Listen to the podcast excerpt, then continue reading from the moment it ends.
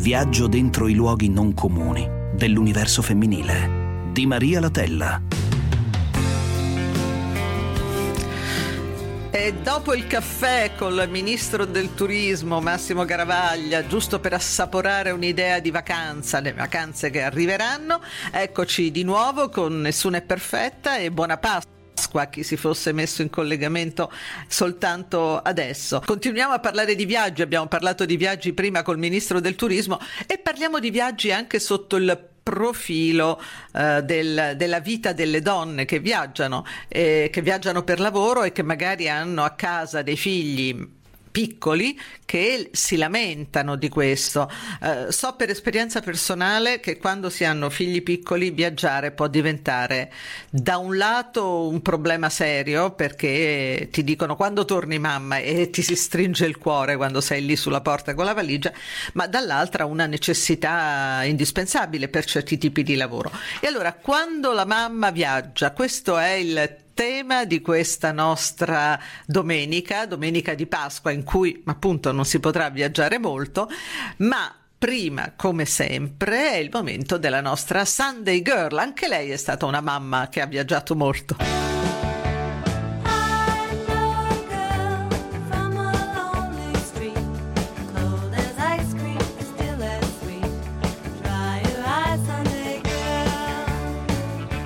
E la nostra Sunday Girl questa domenica è ancora una volta lei, Monica Guerritore, regista, attrice che non ha bisogno, non è un'attrice che non vi devo presentare, la conoscete benissimo ed è un'amica di Nessuna è perfetta ed è anche la promotrice di una petizione rivolta al presidente Mattarella che sta avendo un notevole seguito. Estate a teatro. Eh, Monica, abbiamo, in, mm, questa, in, questa, domenica parliamo molto di eh, mamme che si muovono, di mm, genitrici che spesso prendono aerei o insomma sono in viaggio per lavoro. Eh, il vostro lavoro di attori invece è stato bloccato per la pandemia. Eh, sì, infatti è per questo che ho lanciato questo appello a nome di tutti i tecnici e gli attori che aspettano semplicemente di cominciare a programmare quello che si chiama l'estiva e che il, il pubblico sa benissimo che cos'è, sono le estati a teatro negli anfiteatri greci e romani che sono una costellazione su tutto il territorio italiano famosa nel mondo e che sono stati abbandonati. Quindi adesso noi dobbiamo uh, fare questo appello urgente perché è ora che eh, le produzioni teatrali cominciano a organizzarsi per poter portare il dramma antico in tutti i più bei teatri, anfiteatri greci e romani sul territorio, che può essere un volano enorme per il turismo culturale, per il ter- turismo internazionale, mh, mm, per cui noi i nostri teatri sono famosi nel mondo, i drammi, le tragedie, le commedie da Plauto a Sofocle, eh, fatti in quei luoghi lì sono un'attrazione turistica incredibile e in più tolgono tutto il settore dello spettacolo teatrale dai ristori, cioè dall'erogazione di ossigeno eh, al malato terminale. Eh, metteteci in grado di poter pro- eh, produrre e fare spettacolo e salviamo sia i teatri e sia lo spettacolo teatrale.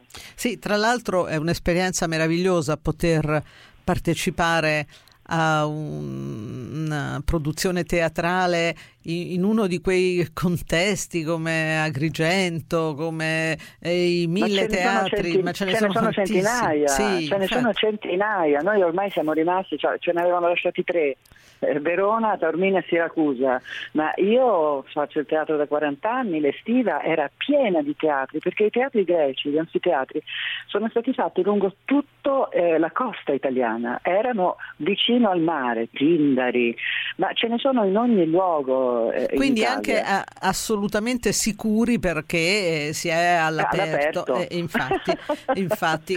Quindi, e comunque speriamo che quest'estate, complice anche le vaccinazioni che dovrebbero aumentare, eh, sia possibile Ma tornare questo... alla normalità.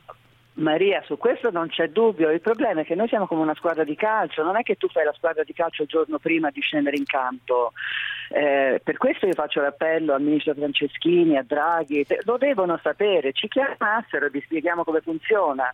È ora che dovete, dovete eh, creare questa sinergia tra ministeri per poter dare eh, l'ok per questa rete di teatri, eh, eh, non che ognuno ha il suo.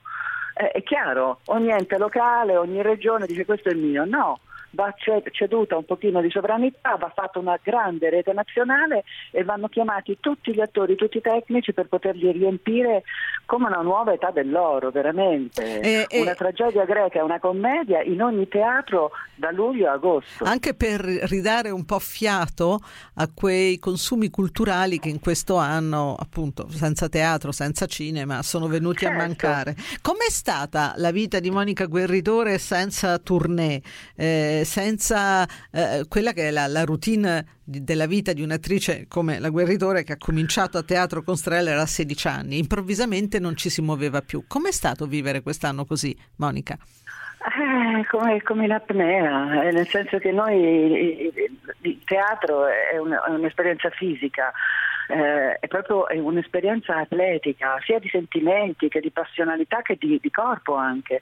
Quindi il fermo assoluto anche fisico eh, è qualcosa che per, per me è, è impossibile da, da, da, sostenere, ma anche il fatto di non avere il, il tuo personaggio che è lì vicino, no? che te sì. lo pensi e poi lo porti in scena. È sempre una compagnia il personaggio immaginario che stai interpretando in quel momento, il rapporto con il pubblico, ma soprattutto sono stati mesi in cui tutto quello che noi abbiamo cercato di fare, progetti, il teatro in televisione, è stato tutto completamente dimenticato no, non preso mai in considerazione, perché io capisco c'erano delle cose forse più serie, più, non più serie, ma più impellenti sì. da dover risolvere, però non è possibile che un, un, un, settore come quello dello spettacolo teatrale, che è un bene immateriale di una grandissima potenza. È, è eh, nutrimento, è, è, davvero un nutrimento. Ma, venga, ma è, anche, è, anche, un volano economico sì. enorme. Ma, eh, chi è che va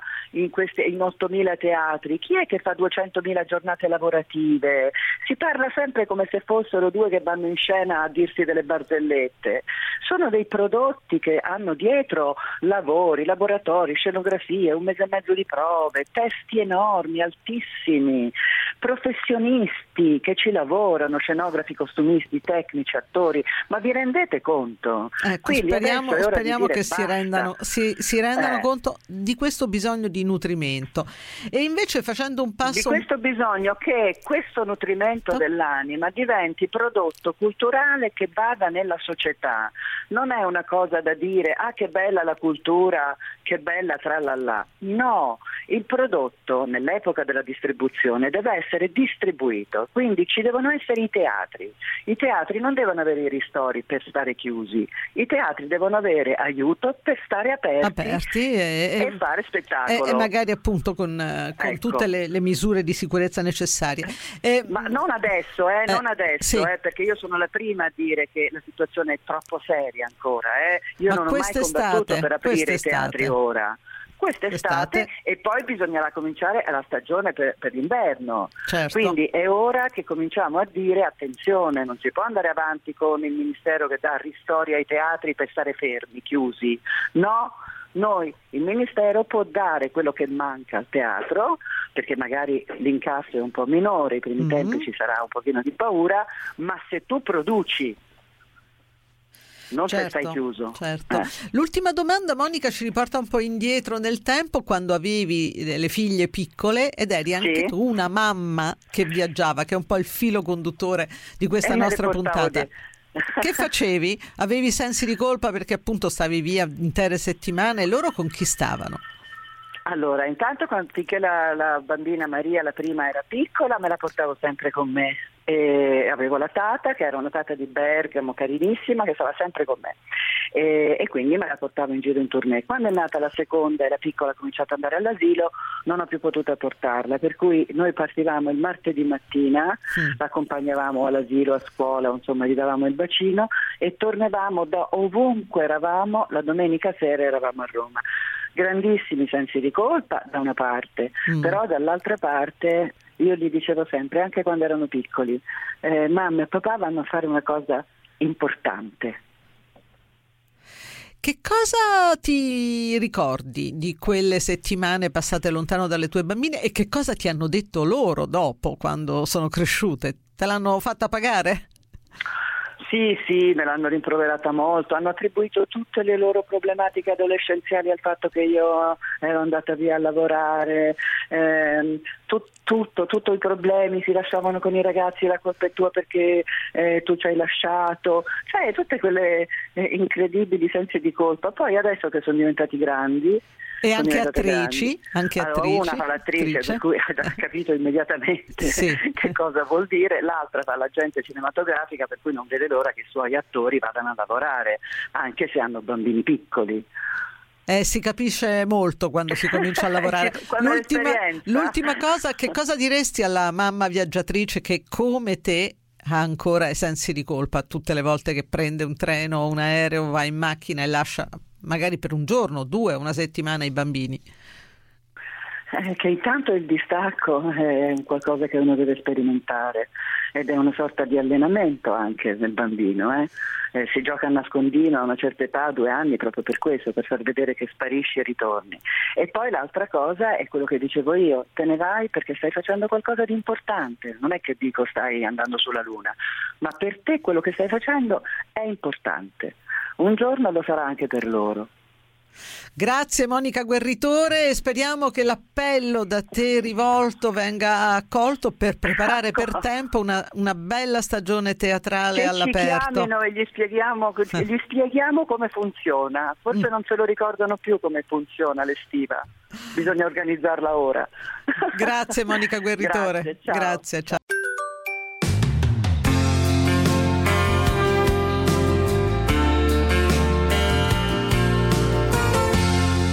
Nessuna è perfetta. Sul tema che è il fil rouge di questa puntata, vale a dire eh, quando è la mamma che eh, viaggia per lavoro, che si trasferisce in un posto diverso per lavoro. Ecco, eh, il tema che io ponevo come fosse una cosa, come dire, rara nelle interviste di 10, 20, anche 30 anni fa è che oggi è più comune è più comune, ma non è per niente più facile.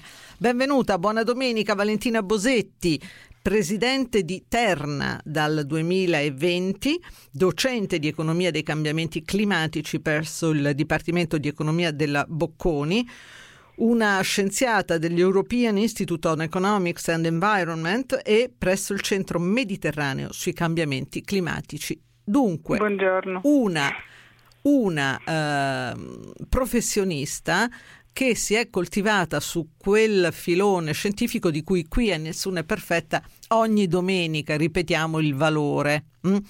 Valentina Bosetti, eh, lei ha cominciato a, ad andare all'estero a studiare che era un, all'università, è andata a studiare a Londra e poi non ha mai, non ha mai smesso. Oggi però è anche la madre di tre bambini che hanno tra i 12 e i 7 anni, vado... Esattamente. Ecco. Come si concilia? E mi, mi vergogno di fare questa domanda oggi, perché è la stessa domanda che avrei fatto 10, 20 o 30 anni fa. Però la devo fare perché non si concilia, la verità è che è complicato. Come si concilia l'essere presidente di Terna, avere una responsabilità di questo tipo alla Bocconi e, e, e l'avere anche tre bambini? Mm, secondo me la prima cosa che si deve fare è iniziare da subito, cioè dal, da, da, dal momento in cui nasce un figlio bisogna fidarsi completamente della persona con cui lo si è fatto. E conosco tante donne fantastiche, bravissime, che però non hanno questa fiducia e solo dandola da subito uh, lo, la, le persone la meriteranno.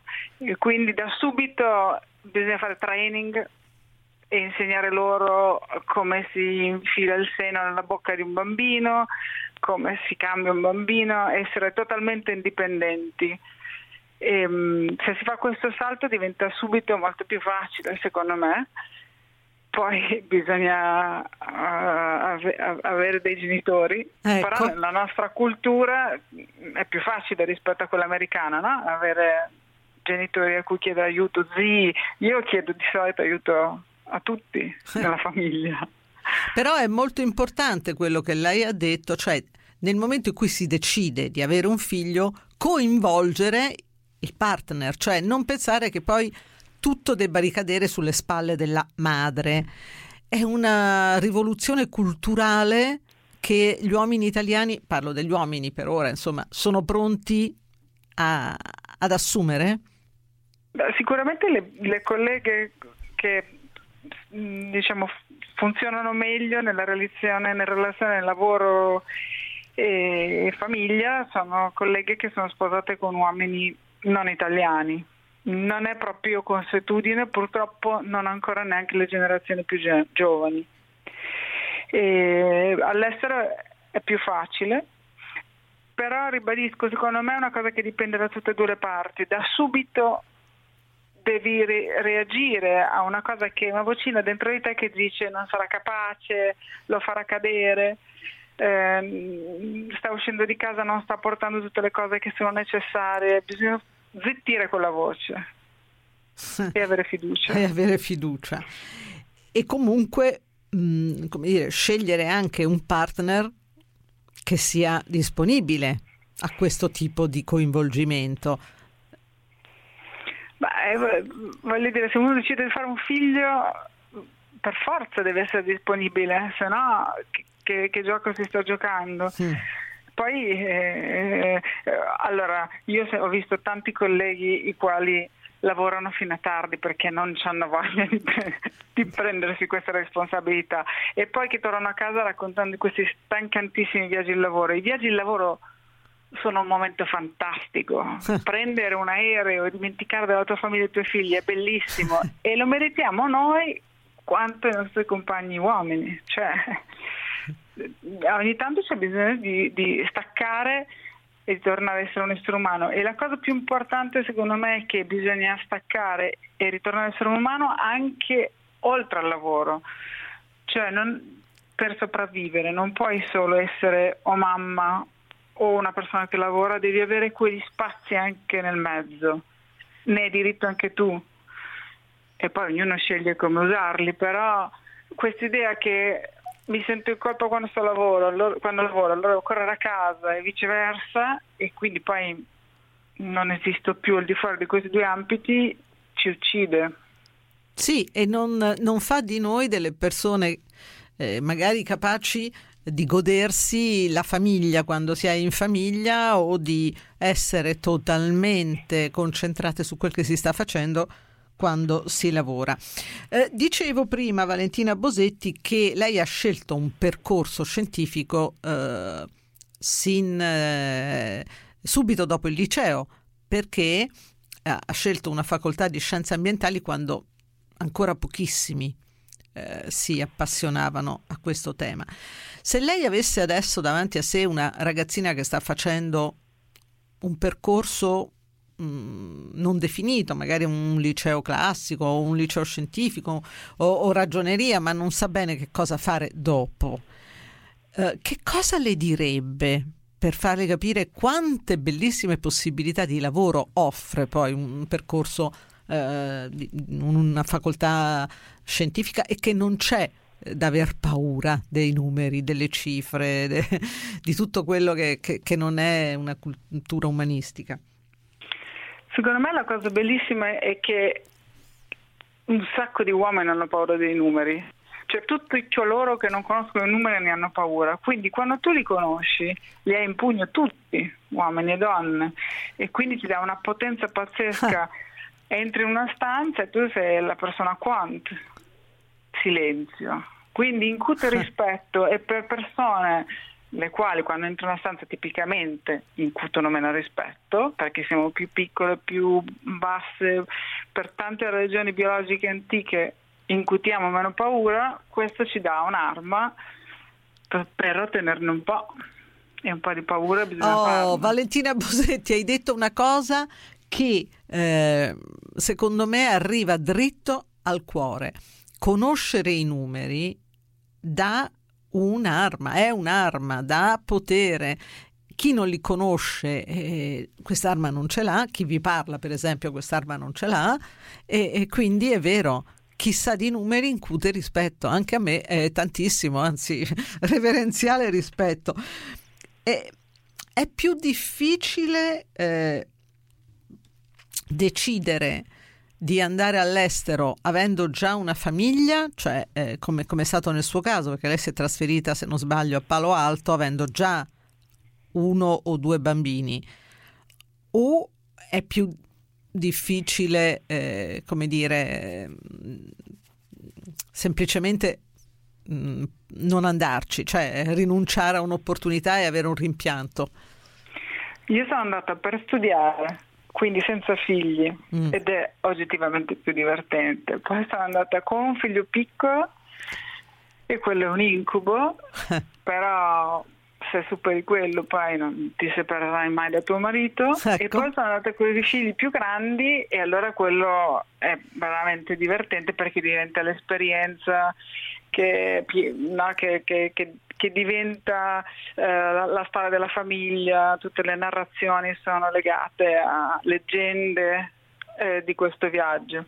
Quindi secondo me si può fare e si, e si, si dovrebbe cercare di, fase, di fare ad ogni fase e la cosa bella, soprattutto in andare in alcuni paesi, è che è molto facile trovare paesi dove le donne sono trattate in modo diverso in alcuni casi trovi un, una diversa forma di Mm, esclusione, mm-hmm. ma in, per esempio negli Stati Uniti, soprattutto nel mondo accademico, si trova una parità che non hai mai vissuto altrove e una volta che la vivi anche solo per un giorno ti accorgi quando ti viene tolto e quindi viaggiare ti permette di tornare e non accettare più le volte sei da sola e quindi non puoi fare molto, però continui a notarlo e poi appena sei in due o in tre eh, le, le, vedi subito le altre che hanno visto come devono essere le cose e fai subito coalizione.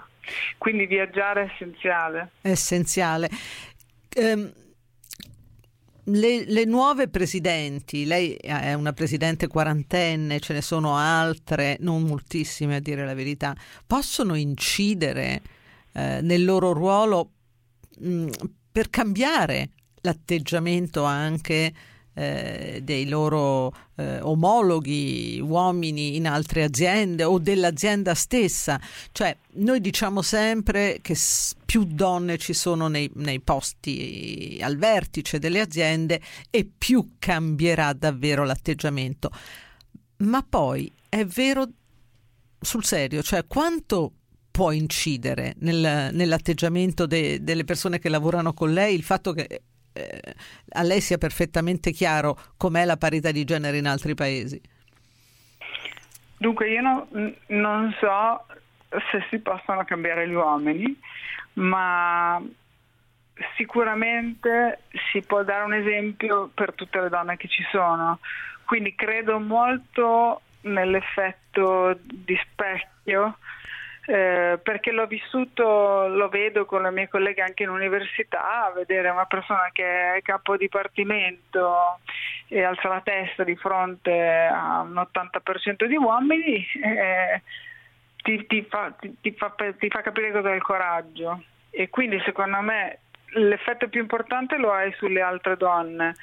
In più io sono capitata in una situazione piuttosto fortunata, nel senso che credo di, credo di aver trovato una situazione di grande rispetto. Grazie, grazie, buona domenica a Valentina Bosetti e siccome è una domenica speciale, eh, buona Pasqua alla Presidente di Terna e a tutte le mamme che viaggiano, che ci stanno ascoltando. Noi torniamo buona... tra poco per l'ultima parte di Nessuna è perfetta. Grazie ancora Valentina. Buona Pasqua a tutti. Grazie Presidente.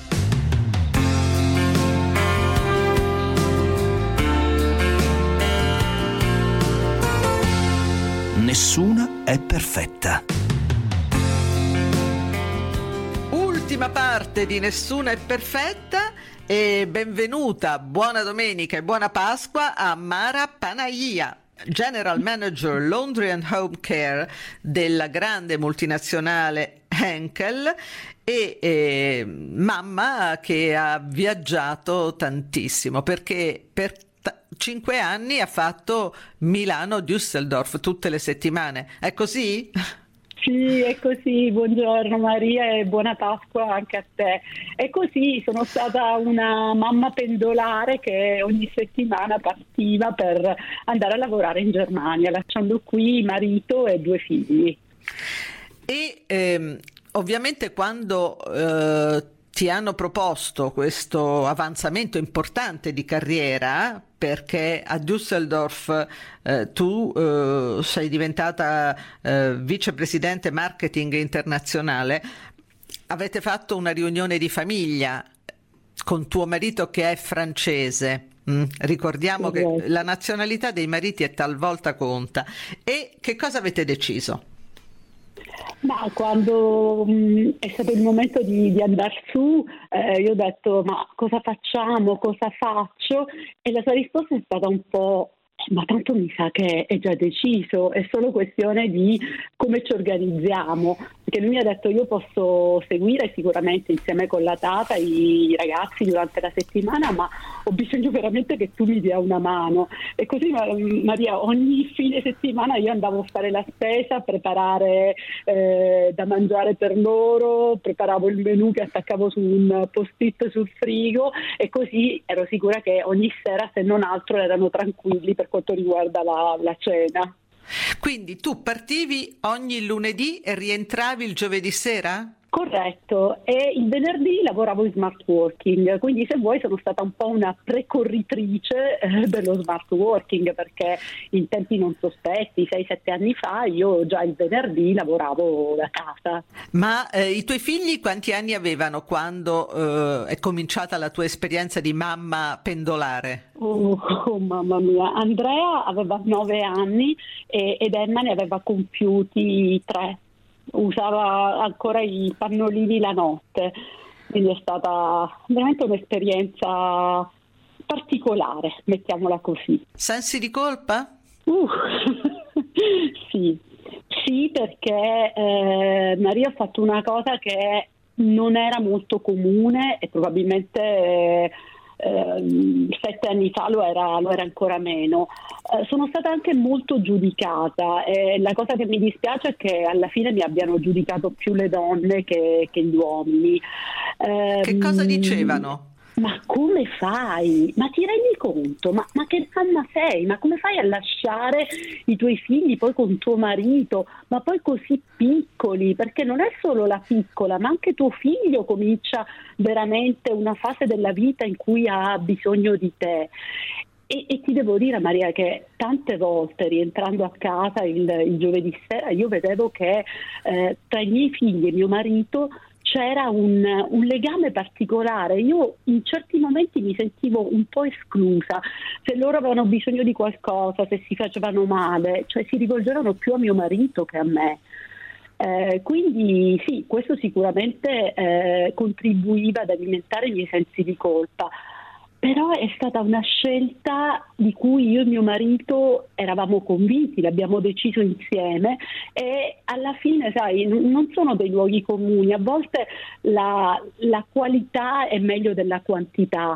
E quindi io mi rendevo conto poi che comunque io ero una persona soddisfatta, che stava crescendo, che veniva apprezzata e quindi anche la qualità del tempo che dedicavo ai miei figli era di gran lunga eh, migliore e qualitativamente migliore migliore. Ma eh, quanto ha influito onestamente nel vostro accordo di coppia il fatto che eh, tuo marito fosse francese, cioè non un italiano? Perché uno dei problemi della mancanza di parità in Italia è anche una mentalità maschile che fa molto fatica a dire in una coppia adesso la carriera la fai tu. Sì, eh, il cosiddetto, come si dice in inglese, il breadwinner, no? quello che, che porta il, il, pane a casa.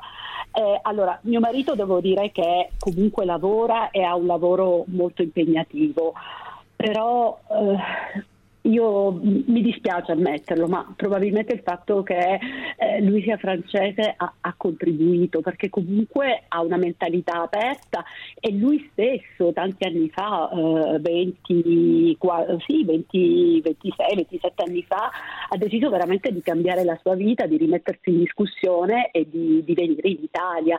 Quindi comunque era una persona già eh, molto, molto aperta, già abituata a viaggiare, già abituata a stare da sola e quindi questo ha avuto sicuramente un, eh, un impatto molto forte su questa decisione perché comunque sia oltre la mentalità, cioè lui aveva anche le capacità di saper stare da solo e di sapersi organizzare. Anzi, certo. ancora adesso, io sono tornata da quasi da due anni, ancora adesso mi rifaccio, ma in fondo quando eri in Germania non stavamo così male, avevamo i nostri orari, eravamo ben organizzati, quindi secondo me comunque Senti, questo conta.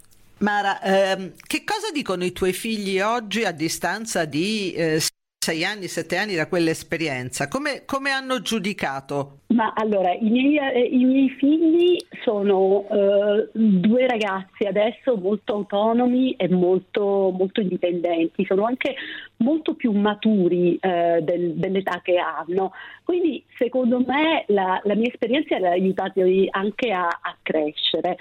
Io credo che oggi loro siano orgogliosi di avere una mamma così, una mamma che eh, lavora, che è soddisfatta, che, che ha fatto carriera e, e quindi credo alla fine che eh, sia stata veramente un'esperienza anche molto positiva per loro. L'ultima cosa che voglio chiederti, alle mamme tue amiche che ti dicevano ma come fai a lasciare una bambina di tre anni per la carriera, per andare in Germania, oggi a distanza di sei anni, che cosa risponderesti? Ma guarda, allora, innanzitutto risponderei che l'avrei dovuto fare prima, nel senso che eh, io sono partita che avevo 40 anni e passa e quindi mi pento di non averlo fatto prima perché è il lavoro, è veramente stata l'esperienza lavorativa più bella della mia vita.